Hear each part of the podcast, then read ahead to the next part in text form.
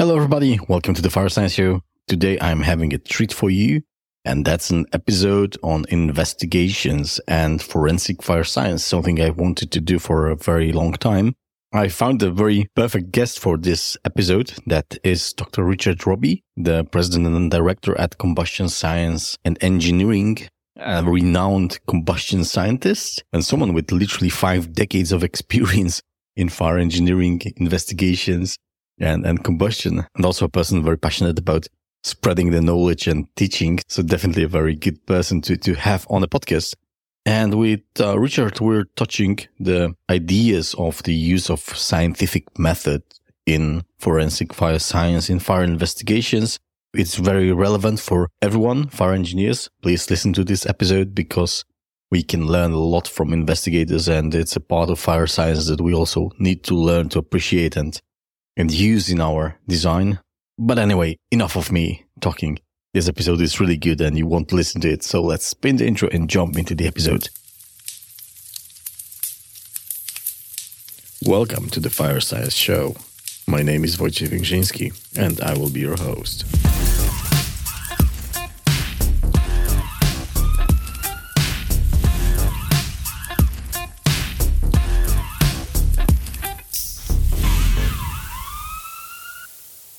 And before we jump into the episode, please give me a few seconds to acknowledge the role of my sponsor of this episode and the whole of the podcast in this year, OFR Consultants, without whom I would not be able to publish this podcast every week for free for all of you to listen. So thank you very much, OFR.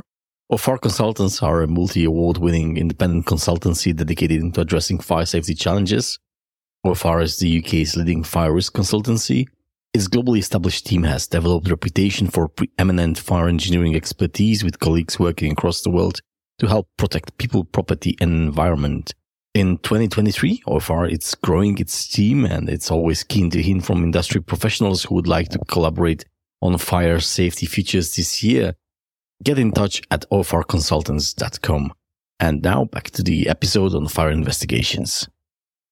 Hello, everybody. Welcome to the Fire Science Show. I'm here today with Dr. Richard Roby from Combustion Science and Engineering. Hello, Richard.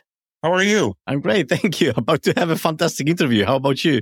great. And I thank you for inviting me to your show. I'm really excited for this interview. I was reading through your scientific uh, bio and I've learned that you have received four Bigglestone Awards. That is crazy. I have one. I'm super proud of it, but to meet someone who has four. I think we're up to six now. So you're up to six. I was like, ah, that is crazy. Fantastic. Well, which means you are fantastic science communicators. And this is exactly what I need for this podcast. And the subject for today would be the use of scientific method in fire investigations, forensic fire science, and how, how we can actually solve fires with the use of science.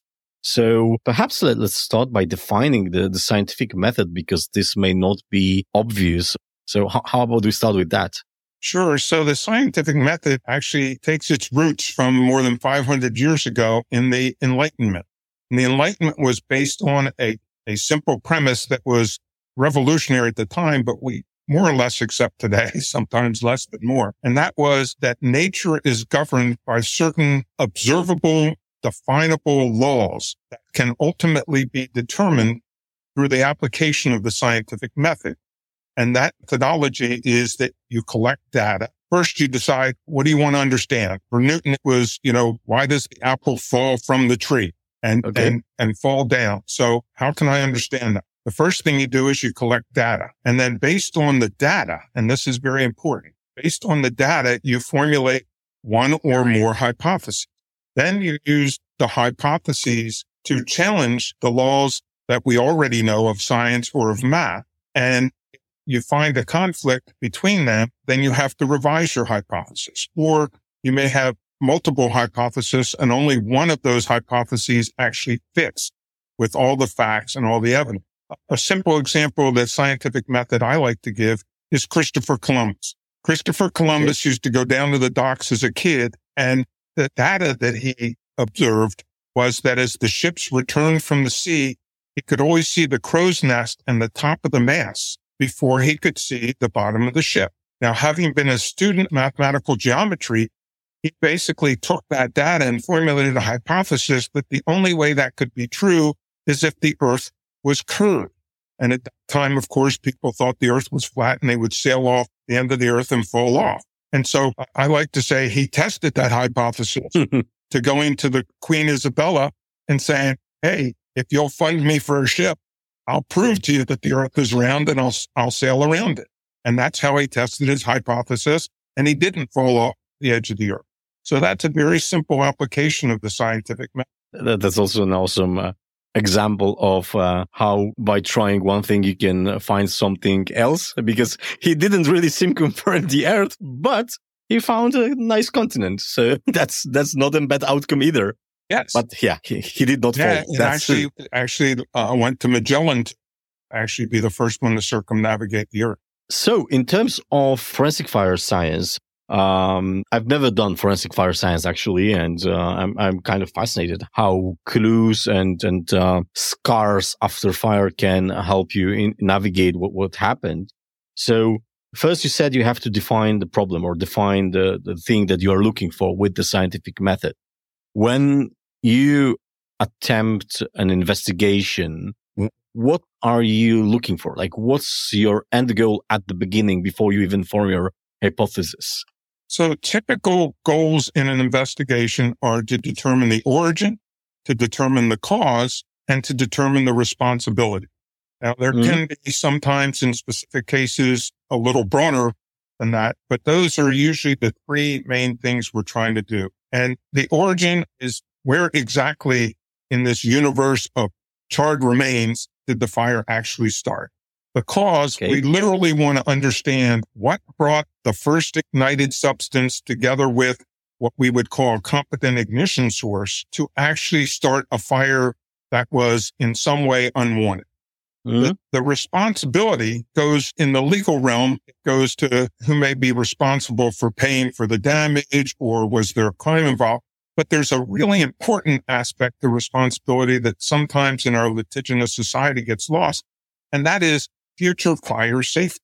By understanding what caused the fire, where it occurred, and ultimately what the responsibility for that is, we can change future fire safety. And an example I give is you have a hotel lobby with nice, beautiful couches that are overstuffed and everything. And somebody's smoking in one of the couches and inadvertently drops a cigarette into the couch and leaves. And in the middle of the night, that transitions to flaming and you get this roaring fire in the lobby of the hotel. Now, there are multiple outcomes we can have based on the situation. So origin, I go in and I ultimately determine the origin was between a cushion and the edge of, of the couch. Cause, I can ultimately determine it was somebody inadvertently dropped a lit cigarette and that's what started the fire. But responsibility, I can have two outcomes. One is there's a massive fire in the hotel. It spreads up through the hotel kills a lot of people and that sort of thing because there was no sprinkler system. Another outcome is the lobby's fully sprinklered. As the fire starts to, to rage, the sprinklers come on, they douse the fire. There's a, there's a wet mess, but everybody goes home safe. So the ultimate responsibility for that fire has an enormous impact on public policy because you might now want to go after the first fire where there was no sprinkler and say, we're not only requiring sprinklers in all new hotels, but maybe this was so bad that we need to go and require them retroactive. So an important aspect of forensic fire determination, besides who's guilty of something, either a tort or a crime, is were the codes adequate? You know, was the public policy adequate? Were the situations adequate? And do we use that to inform our code making process so that we can make a safer world from a fire safety point of view going forward? Are, those investigations always so ignition oriented? Like for me as a fire engineer who designs buildings, I don't really care that much about the ignition source. I just assume a fire has happened in my building right. that I'm designing. And, and so for me, it's, it's irrelevant, uh, what, what, what caused the ignition. And if I look at a building which has sustained like severe damage, it's hard for me to put the blame on the fact that the fire has happened because there was an ignition source. For me, it perhaps is wrong engineering of the building. But when I look at, at the forensic fire science, always, ah, yeah, the ele- electrical socket was the source of ignition or someone set it on fire or it was negligence by, so- even, you know, looking at, for example, Grenfell inquiry with this horrible fire that happened in UK. Yes. Um, so many people have focused on the faulty fridge or, or whatever was the appliance that, that started the fire. But it's hard for me to blame Grenfell on the appliance manufacturer. And I don't think that that was the final outcome of the inquiry either. So, so, so, so how do you do that? You, you raise a very important question that again goes back to what is the ultimate goal of your inquiry? And one of the ways we can talk about that is it may be to identify failures in the fire safe design of the building. Okay. And that could be based on failure of somebody to bring existing knowledge bear in the design and building of the building. But in some cases, it's like, okay, something happened we didn't anticipate before and we need to change it. And one of the ones I think about is the King's Cross subway fire in, in uh, London many years ago, where we didn't understand how fires could spread up a inclined trench. And so we weren't worried about the fact that we had these wooden moving stairs and that they were confined and that they were angled because we simply didn't understand the fire science of that. So in doing okay. that investigation, we ultimately did. And now we force people to design those systems differently. And that's one of the, in my opinion, one of the greatest long lasting outcomes of fire investigation is not just somebody has somebody else's insurance company pays instead of my insurance company or somebody goes to jail that us as fire designers, fire safety designers can design better or whatever the ignition source is. But ignition sources matter too. And if you go back to my hotel lobby case, it might have been good enough in that case to simply have smoke alarms in the lobby, okay. right? Because if it starts as a smoldering fire, then you get alerted to the fire when there's still time for the fire department or a hose crew to come in and stop it from spreading throughout the building. You don't necessarily have to have sprinkler systems, which can do a lot more damage, especially if they inadvertently go. So in those cases, the specific ignition source does matter. And also the first material that matters because it goes to the issue, right? We always talk about heat release rate in fire. Mm-hmm. Right? Engineering is ultimately about the rate at which things happen. Yep. And so if you know what the ignition source is and you know what the first fuel is, then you get the heat release rate. And that can be very important because as a designer, you design based on certain assumptions about the fire growth rate and the fire location, what kinds of other fuels it can attack and that sort of thing. And so being able to understand the specific origin and the specific ignition source does become important in a different way in the fire safety design. My God, now I would love to make an episode about liability of the design fire choice. And, and that's, that's exactly an issue. So when we do, when we do performance based modeling, right? Somebody's got to pick a design fire. Yeah. And, and that's that me usually in my case. and right. now I'm scared. and so the question is, how representative is your design fire of the actual fire that could occur? And we go back to these issues of origin.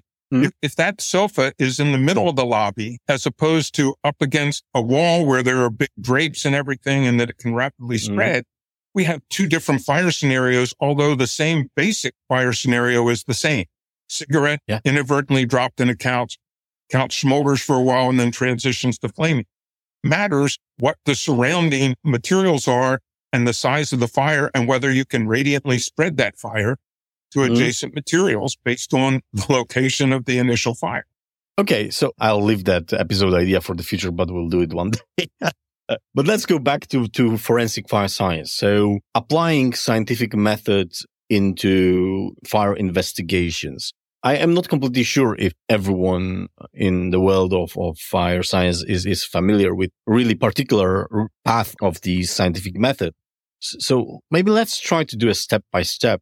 How does one apply scientific method in a way that they can claim, I have applied science to solve this properly? Great question. So we talk in forensic fire science, we talk about data and evidence. Okay. So what, what was the difference? yeah, the difference is very important. So my fire happens and it happens late at night. And I determined that that night there was a full moon. That is data. It's, it's object data.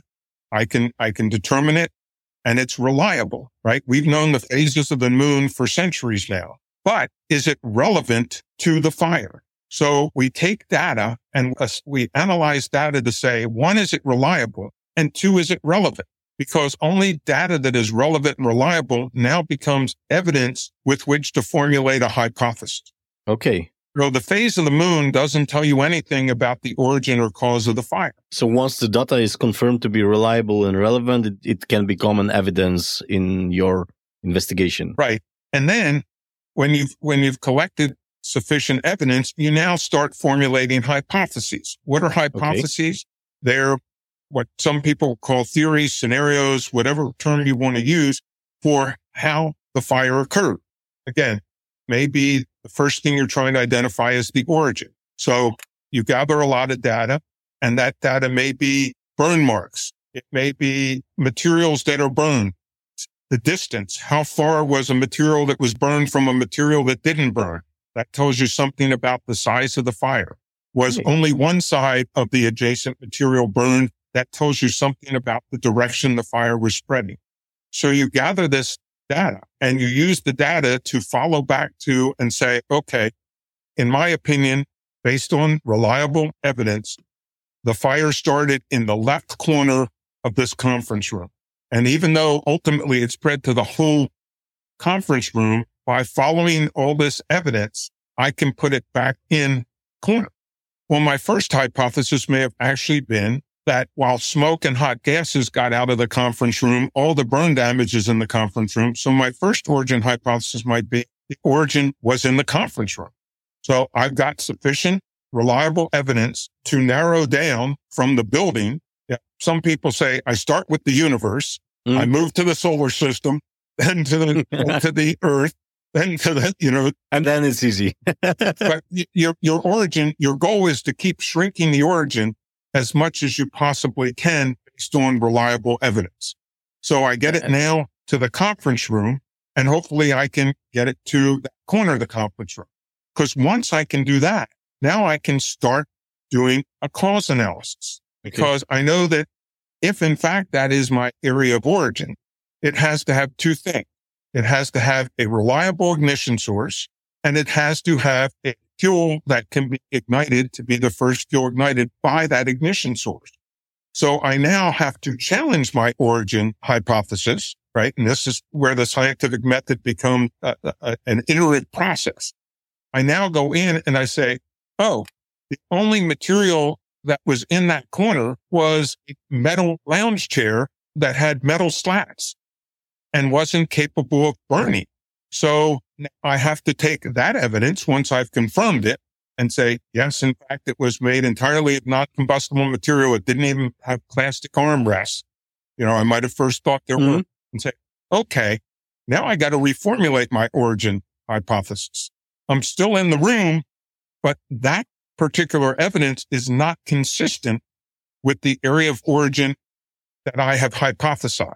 And so does that mean I can't find an area of origin? No, that's why it's an iterative process. So now I start looking at other areas nearby because I got there by saying, I think a lot of the burn pattern evidence and maybe eyewitness testimony directed me there. And what I ultimately find is, say, the poster behind me that somebody quickly looked in the door and saw what was a reflection of the fire. And what they thought they were seeing was the fire. And so where my eyewitness testimony originally took me to one corner, now I find out, oh, they may have been seeing a reflection. That's new data. Can I reliably determine that that could have reflected the light of the fire? And if I do, then I say, ah, now I have a new hypothesis that it was actually the opposite corner. I was about to ask about the testimony of, of eyewitness or firefighters on the scene. First of all, to what extent you consider this as a reliable source of data? And uh, like how much trust you can put in that and to what extent this guides your investigations? Well my my own opinion and my experience is most eyewitnesses are not lying. Okay. You know people say are you are you saying that that eyewitness was lying? I'm saying no he or she was mistaken. Because okay. most people as i like to say have never in their life experienced what i call a fire and anger mm. right? They've seen a fire in a fireplace or a campfire or a fire on the oh, stove yes. or something. But you and I have seen a fire in anger. an uncontrolled fire. And, and that's an entirely different circumstance. And we find that even firefighters sometimes don't fully understand what they're seeing. And so what the scientific method obligates, I always say if I have to choose between a law of physics and an eyewitness, I go with the law of physics every time because what makes it a law is that to date it has not yet been proved to be false. Whereas we know that eyewitnesses have been proved to be wrong. Mm-hmm. And so part of the process is, and 921 talks about this, is you have to take eyewitness testimony and compare it with objectively verifiable scientific evidence and see if they're consistent. Mm-hmm. And if they aren't consistent, then you have to discount the, the eyewitness testimony. So again, like in the case I gave you, the eyewitness said that it was in that corner. And I went in and said, no, there's nothing combustible in that corner. So although that may be what they thought they saw, it can't be what they saw. So can I explain it another way? And all of a sudden I realized, oh, there was a, a poster board there that early in the fire before it got burned would have acted like a mirror.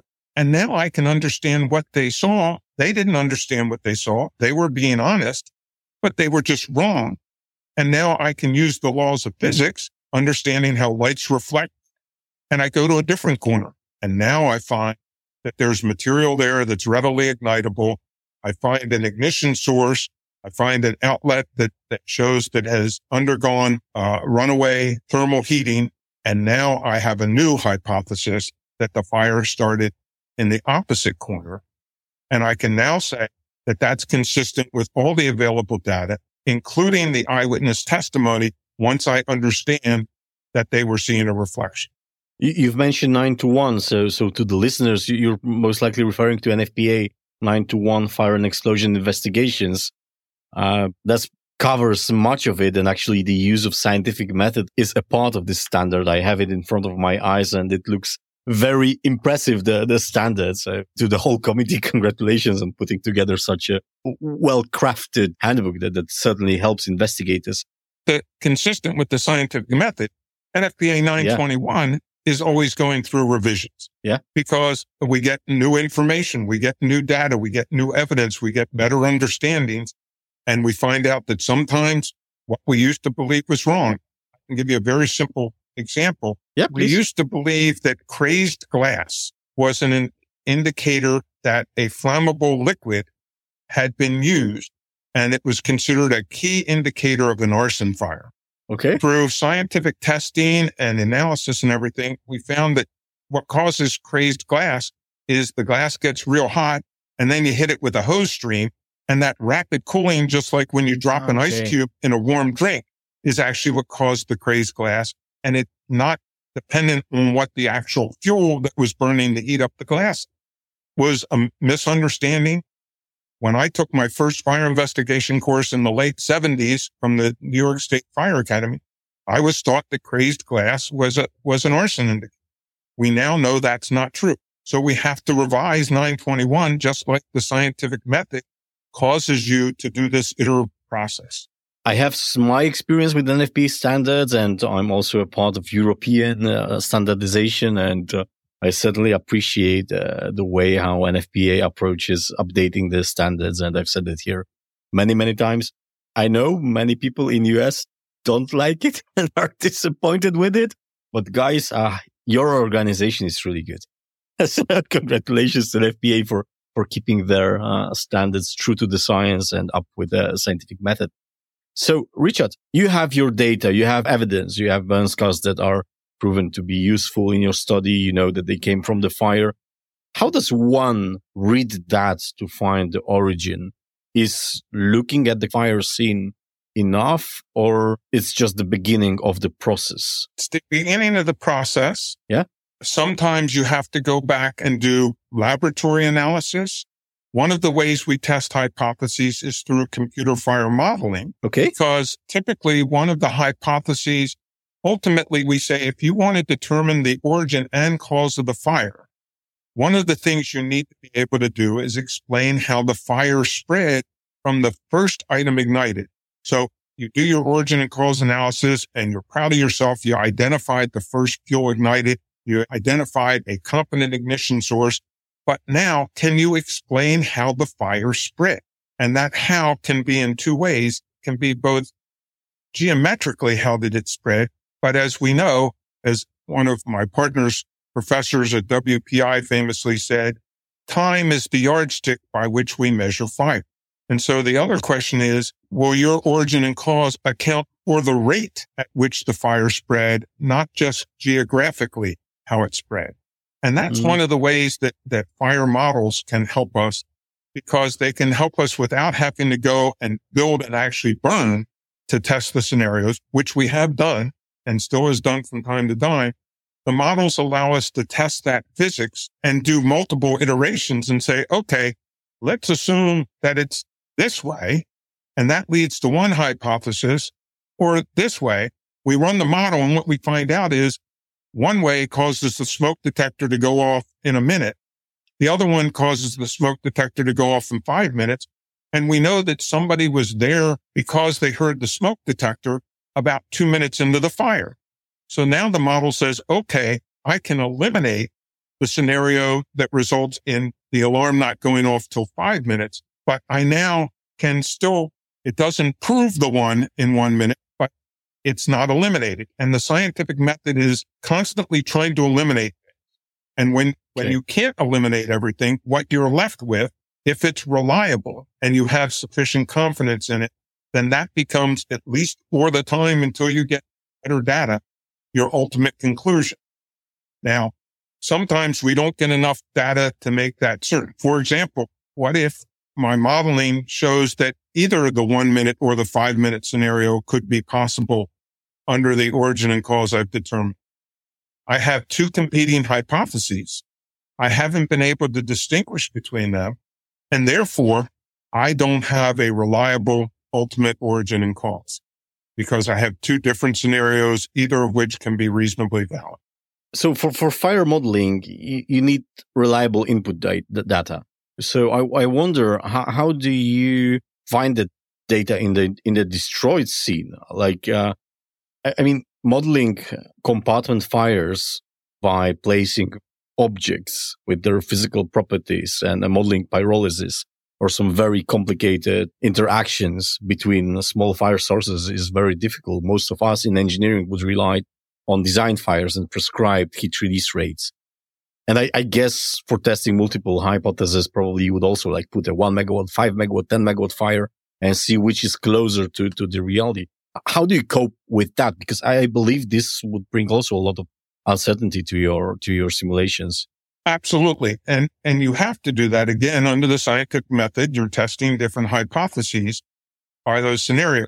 But sometimes people say, Oh, there's so much damage here. You can't possibly model this fire. And an example we had is we had building fire where the, the thing was so destroyed. Nobody knew for sure whether the, whether the ceiling was eight, nine feet or 10 feet. Okay. Okay. So what we can do is go in with a model and model the eight foot scenario and model the 10 foot scenario initially. And if we find that they lead to virtually indistinguishable outcomes, then we can say that, that the exact height of the, of the ceiling between eight and 10 feet is not dispositive in determining the outcome of the fight. If we get a very different scenario when we do the eight feet versus the 10 feet, we say we can't reach a conclusion because we simply don't have enough of that data turned evidence in order to okay. ultimately, and so our cause has to be undetermined. And the course of the fire, like when did windows shatter, for example, I would say that's that's fundamental to the growth of the fire and and uh, development. Yeah, that's one of the things that we look at. And if you've looked at my resume, you might know that I was one of the early people that published work in uh, when I was at Virginia Tech in window breakage and fires and a couple of the papers that we have you made reference to in that way. And we've now been able to incorporate that window breakage into models. And so that does become an important piece of evidence if it's reliable in, in the determination. Have I properly assigned the right size fire, the right fire growth rate sort of stuff? And I w- we were involved in a fire that was thought to be an arson fire. And in fact, a man was arrested for the fire that killed both of his parents. And what became a critical piece of evidence in that case to get the arrest rejected was that a deputy police officer showed up at the scene and ran around to the back to try and rescue one of the parents and actually saw the time at which the window in the room where the fire started in the living room broke out. And we were able to show from our, from our modeling that that window broke out as a result of a polyurethane couch burning, not somebody pouring massive amounts of gasoline into the room. It would have broken out before the deputy could have ever gotten there if in fact it had been an accelerated fire. The key thing being accelerants accelerate the rate of fire growth. They don't change the temperature. That was one of the, the misunderstandings people had that you hear people saying, gasoline fires burn hotter. No, they burn faster. They don't burn hotter. Virtually all hydrocarbons, whether it's wood, plastics, gasoline, diesel fuel, all have a similar flame temperature. But an accelerant is used because it burns faster and it spreads the fire fast. And so that window breakage, uh, without even modeling, just using research from the literature, we were able to show no, this was not an accelerated fire or else the deputy couldn't have arrived on the 911 call and been around back to see that window actually break. I, I often have this problem, um, discussing fire with non-fire professionals, like temperature it's going to have. Well, that, that, that's like 1400 degrees uh, Celsius. That's probably the max you can get. And that, that's chemistry and you're not, it's not going to differ that much. Trusting a comment on that when we find things melted, yeah, can't be melted at 1400 degrees C. It takes higher temperature. And the first question is, what was the actual fuel burning and what was the oxidizer? So okay. what it suggests is we had something different than normal materials burning in air. So for example, you know, rocket fuel burns mm-hmm. significantly hotter than that, but it carries yeah. its own oxidizer with it and you actually have to look at the at the chemistry. And I know yeah. that's a sore subject for some people. And one of the things we teach in our classes on fire fire science is how to calculate what's called the adiabatic flame temperature. That's getting in a lot of details. Mm. It's basically the hottest temperature you can get from a particular fuel oxidizer mix. And anybody who's used an oxyacetylene torch knows that you can't cut steel with acetylene air. Mm. And the acetylene compressed air mixture doesn't do it. When you add the oxygen, you now change the chemistry and now you can get a significantly hotter flame. And so we can, that's another case where we can use that data and look at it. Is it reliable evidence? Do I have things that are melted that couldn't have been melted by ordinary combustibles burning in air?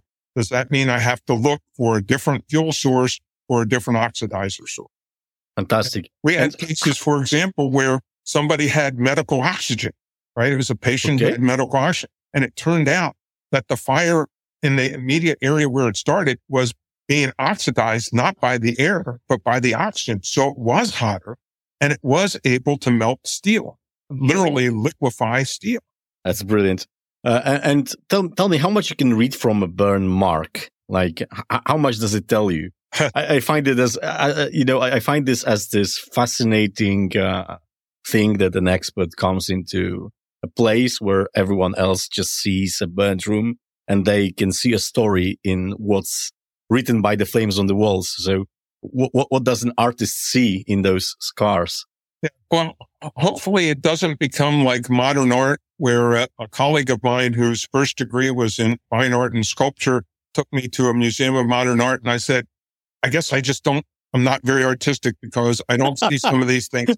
She said, no, what's good modern art is whatever you like. There is no answer. So we don't do modern art, but what we do is over time, you build up experience mm-hmm. and you know that gypsum board calcifies in a certain way and it takes a certain amount of fire exposure before it starts to crumble and collapse. So I go in the room and I see that the gypsum board in one area has, has calcified and crumpled and collapsed, but not in another area, even though there's smoke staining everywhere. And I say, ah, that tells me that this gypsum board was exposed to higher fire for a longer time than the gypsum board over here. And that allows me to look at those fire marks and look at different conclusions. We can look at wood members And there's mm-hmm. a lot of research that tells you how long it takes with a certain fire exposure to char a two by four or a, a two by eight, you know, a rafter or something like that. Or how long does it take to burn through plywood?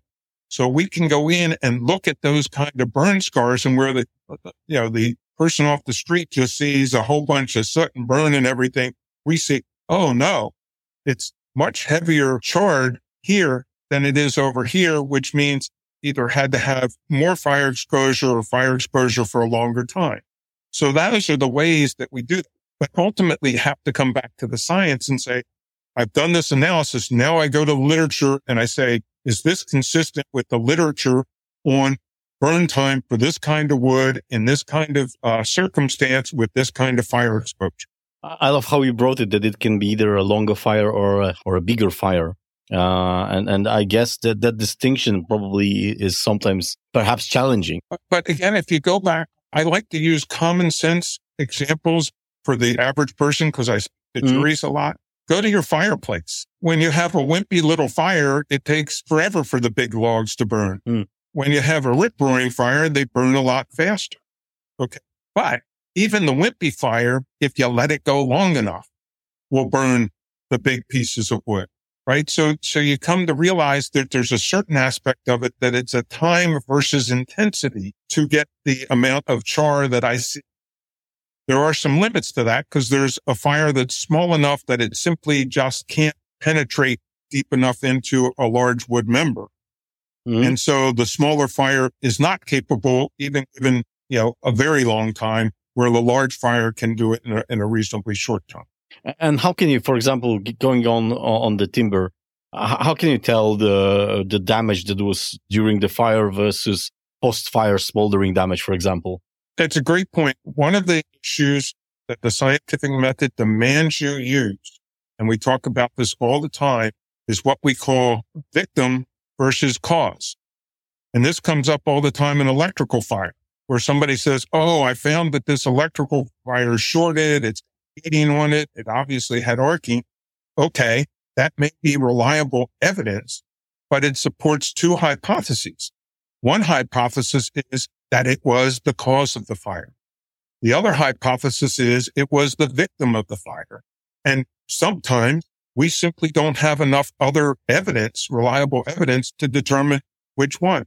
In some cases, we can look at it and say, since we can reliably put the origin of the fire over here, the only way that that damaged wiring could, would have occurred is if it was still energized when the fire got to it.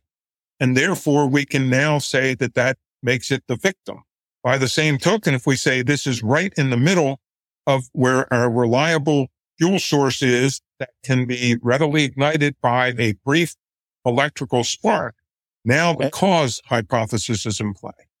When you are facing a post flashover fire, to what extent you can still see the spatial difference in, in, in, fire damage? Because I would assume that as soon as you transition into flashover, most of your compartment would be a victim to a very similar um, heat fluxes. Maybe I'm wrong in here, but post flashover fires add significant challenges to the fire investigator. And I'll give you an example. One of the things that we ultimately determined over the years of doing 921 through some testing and stuff is we used to think that low burns again were indicative of an arson fire where somebody poured something mm. on the floor and it caused. So you had fire. a scar on the floor, for example. Right. So you see, so you see that the rug has been charred and everything and say, ah, it's an arson. Okay. That may be a reasonable hypothesis, but it's not the only hypothesis. And one of the questions you have to ask is, did the room flash over? Did the compartment flash over? Because we now know that the radiant energy from the hot upper layer can burn the car- carpet mm-hmm. post fire. So we now are in a scenario where we have two potentially different conflicting hypotheses and we have to use other evidence to reliably determine what we had an arson fire that we determined was an arson fire that ultimately wasn't prosecuted where we were able to show that the this was in a business. There was burns down the aisles of carpet. The issue of flashover was raised. And what we showed we used modeling to do this is that the fire, because it was a big space, never got a deep enough layer in the ceiling further away from the fire to have caused the carpet damage. Closer to the fire where the layer was deeper as it started to become a ceiling layer, as it went from being a plume to a ceiling layer, close in, it had enough radiant heat to be able to burn the carpet. But we showed that further away, there was no way to get carpet spread. And you had to look at two aspects because the radiant heat doesn't have to be enough to burn the carpet. It may be enough to warm it up sufficiently that you can still get spread along the carpet. And we had to look at both aspects. And what we ultimately determined was these burns were far enough away that there was insufficient heat from the upper layer to have allowed the fire to spread that way naturally.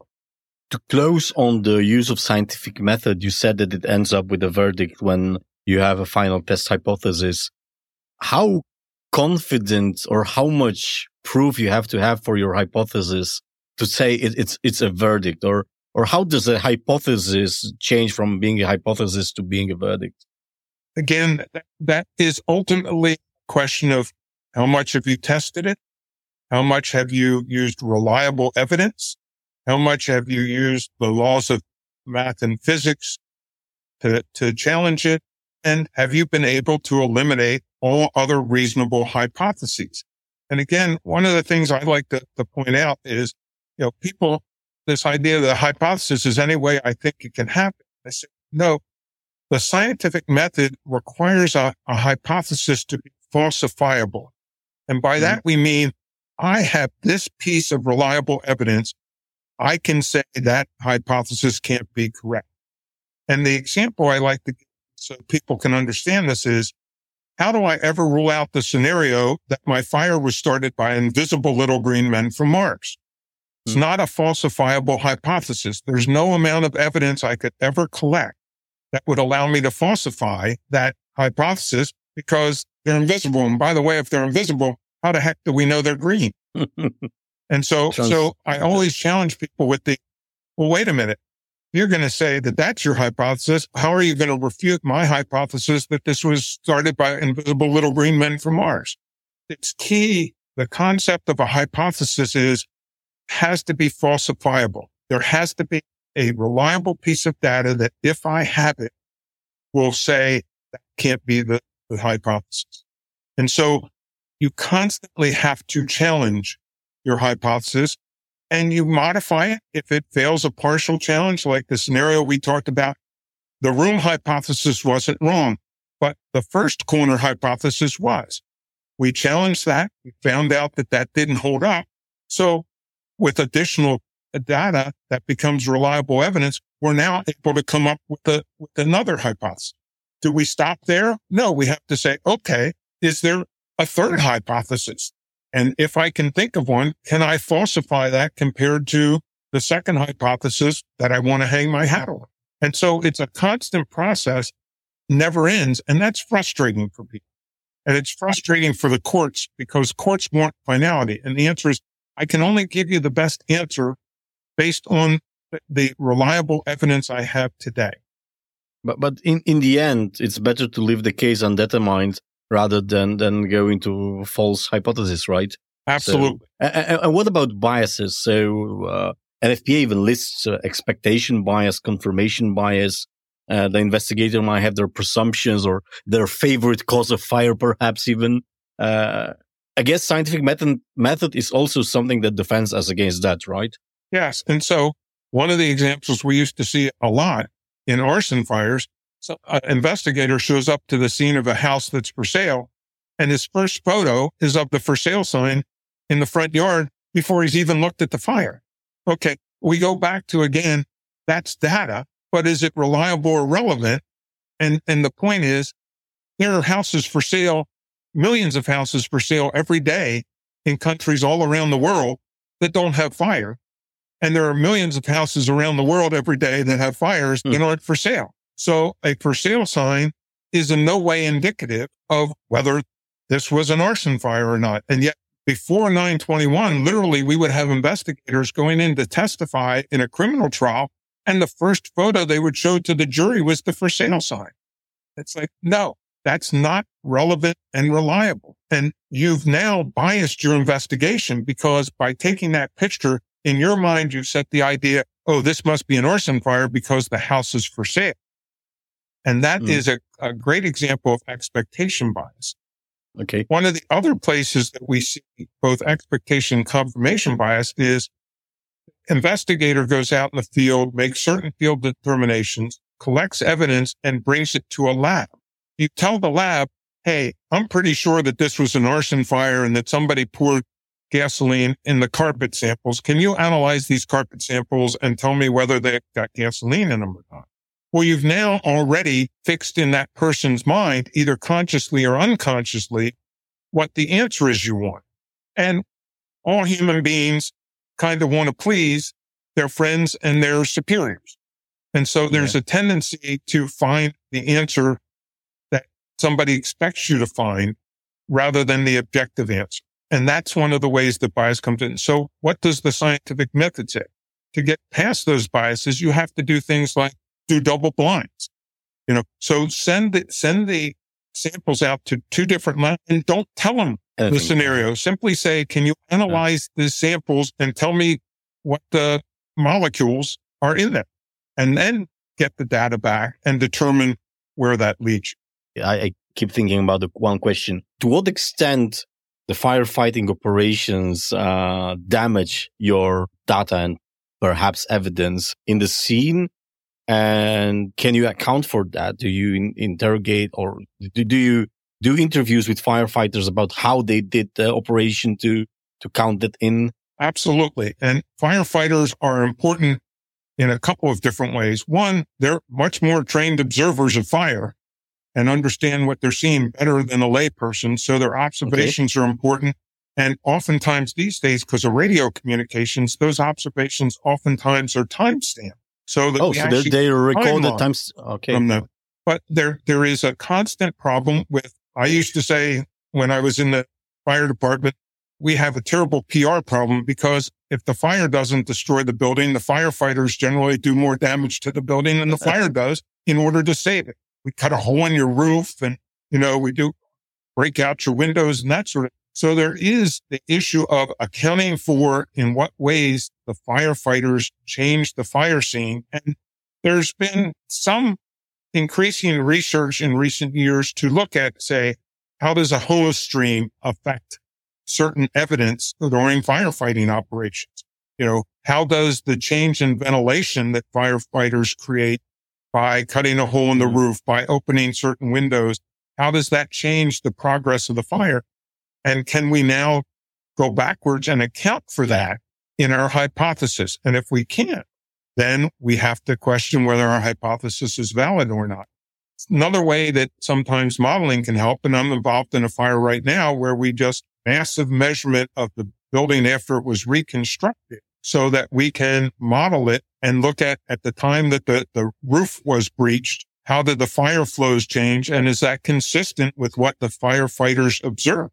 Mm-hmm. And if not, then we've got to look at another scenario because the firefighters clearly altered this fire because they did a good job of saving the building. And so it's important to understand to what extent they're altering the scene through their firefighting activities, both ventilation and putting water on it. How does that have to be taken into account in my ultimate hypothesis on origin, cause, and responsibility?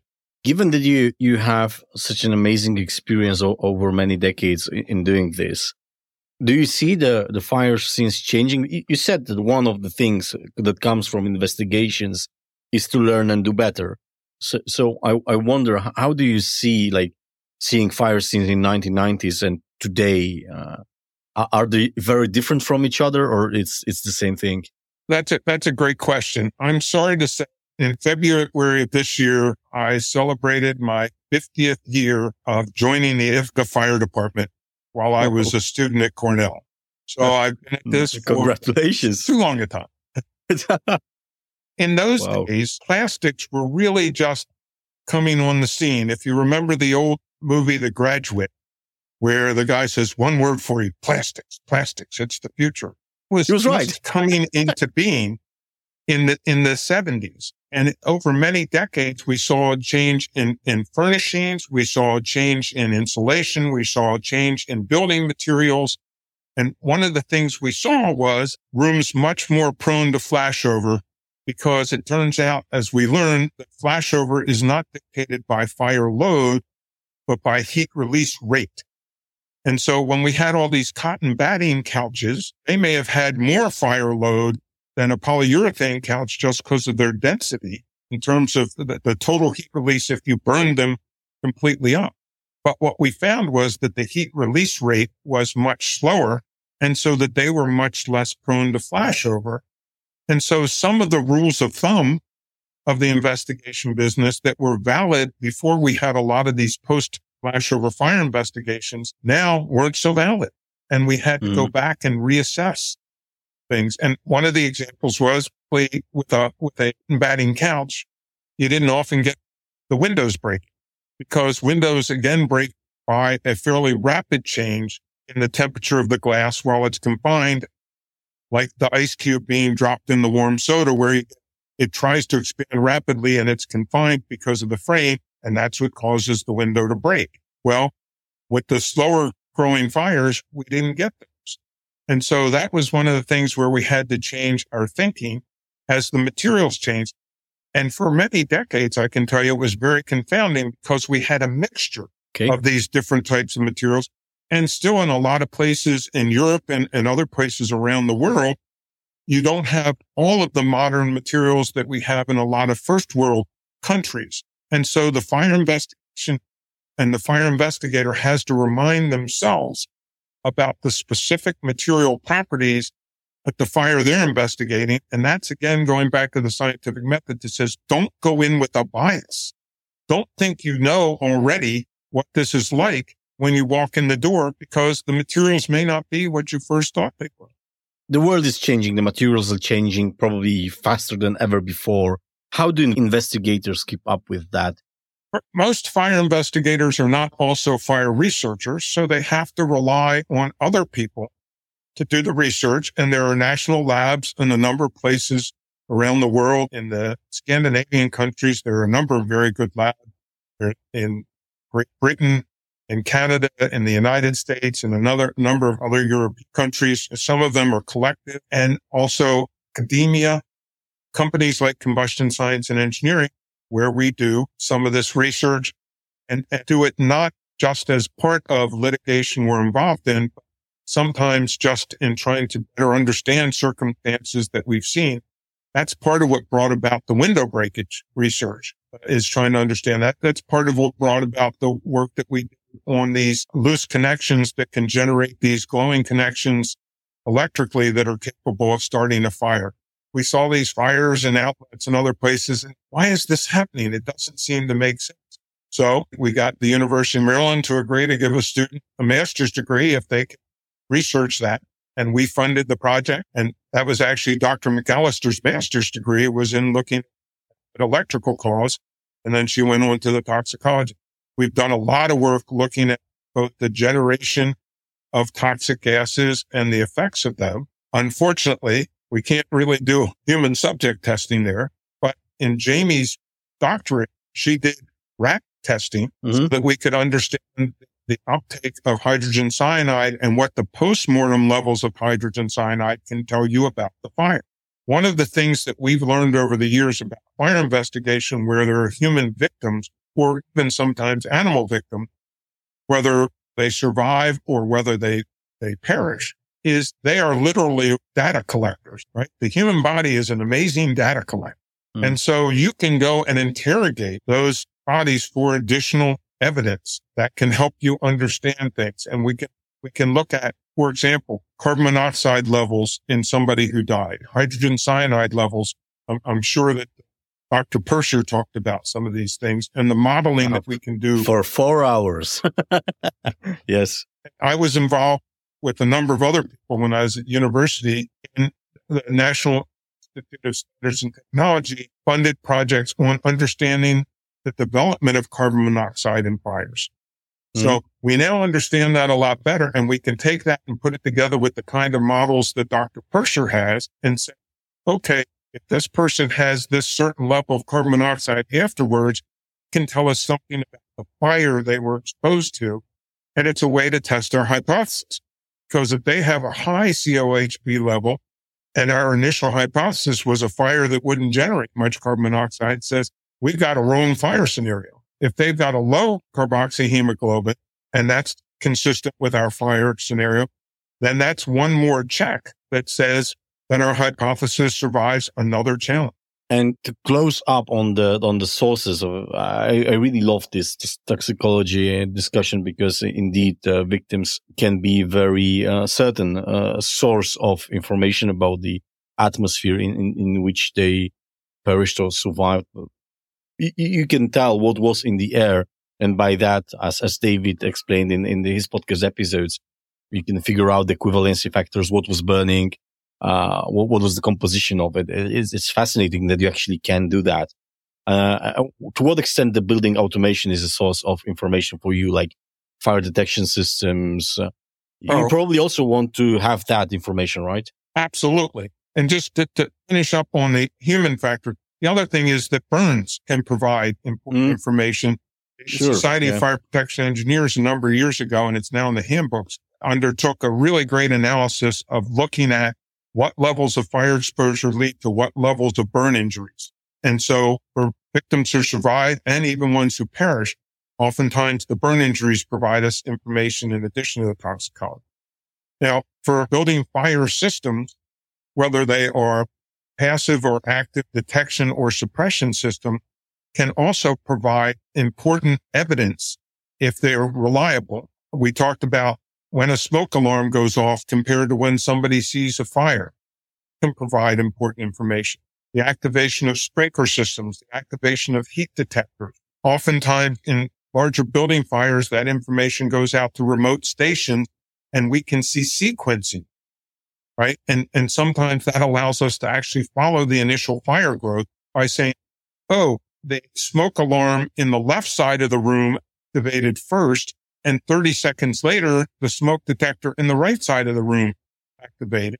And generally that tells you the fire probably started on the left side, but also modeling can help you verify that and say, okay, what fire do I need to have and how fast does it have to grow? So there's a 30 second time difference between when these two smoke alarms go off or between when the first and second sprinkler activate or heat detect. So those alarm systems can provide very valuable data, which can be shown to be reliable, which oftentimes it is, can provide evidence for not only formulating hypotheses, but for challenging them. And, and the evidence is critical both for formulating and for challenging. And what about the accidental footage? Like people tend to record the fires today. Probably you wouldn't have that 30 years ago because no one had camera in their pocket and now everyone does. So, so you must have a lot of accidental snippets of videos. No one's recording a video for the whole duration and timestamp it's perfectly, but you have snippets of that. I know there's a,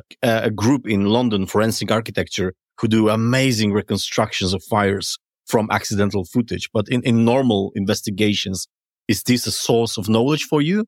Absolutely. And again, one of the first biggest things it can do is provide you with ways to challenge your hypothesis. Because okay. if your hypothesis says the fire ought to be bursting out the side window 10 minutes into this and somebody's got a camera and it's time stamped and it shows that it didn't bust out the window until 17 minutes into the fire, you got to challenge your hypothesis.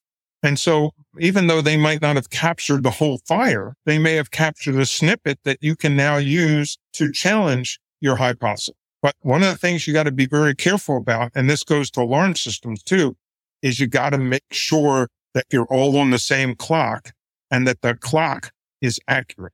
We yeah. oftentimes find that there's a difference between the clock for an alarm system and the real time, and they can often be off by a couple of minutes. And you have yeah. to be able to account for that and time shift the data by testing and seeing, is there a difference and if so, if I can measure it, now I can account for that. And that's one of the ways that I can use the laws of physics that time is immutable to, to be able to challenge my hypothesis and revise it.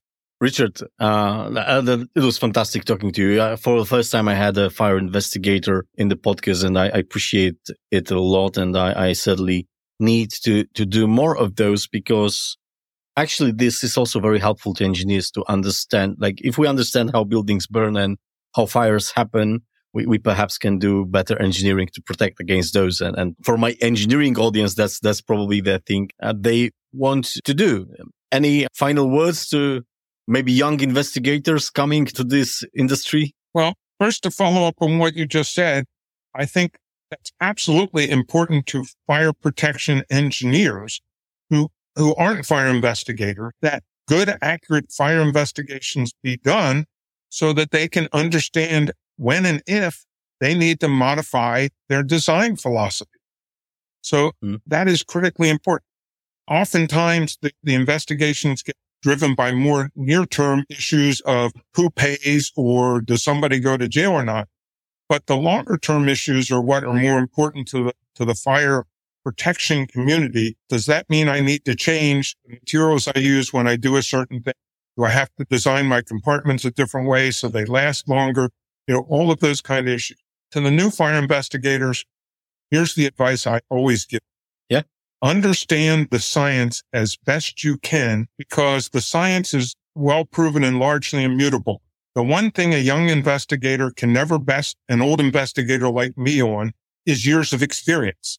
The fact of the matter is, whether you're, you're 80 or 20, F equals MA. So if you yeah. understand F equals MA and you're a 20 year old investigator, you're on the same firm footing that an 80 year old investigator.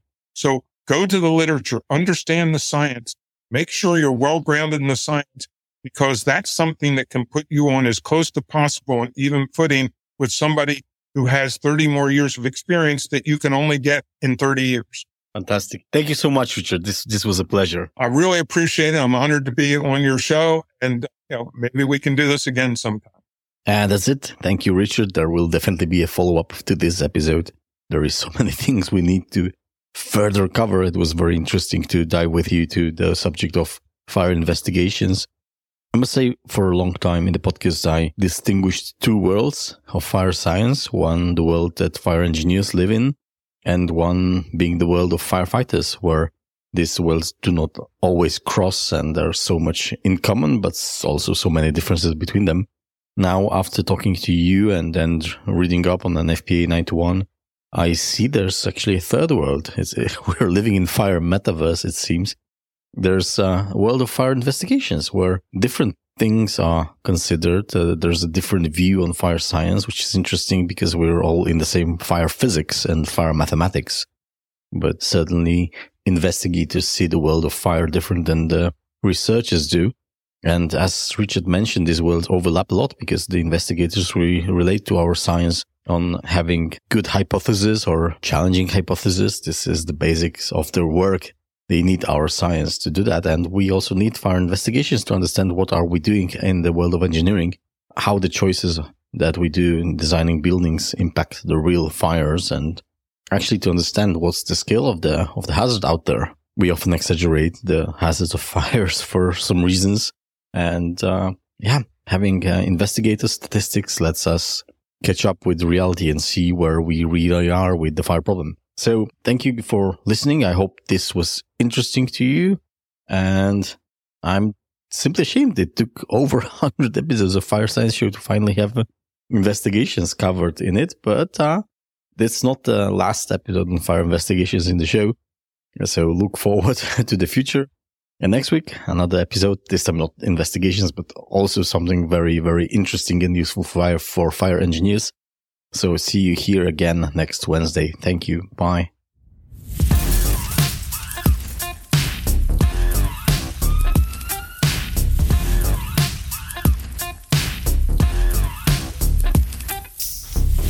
This was the Fire Science Show. Thank you for listening and see you soon.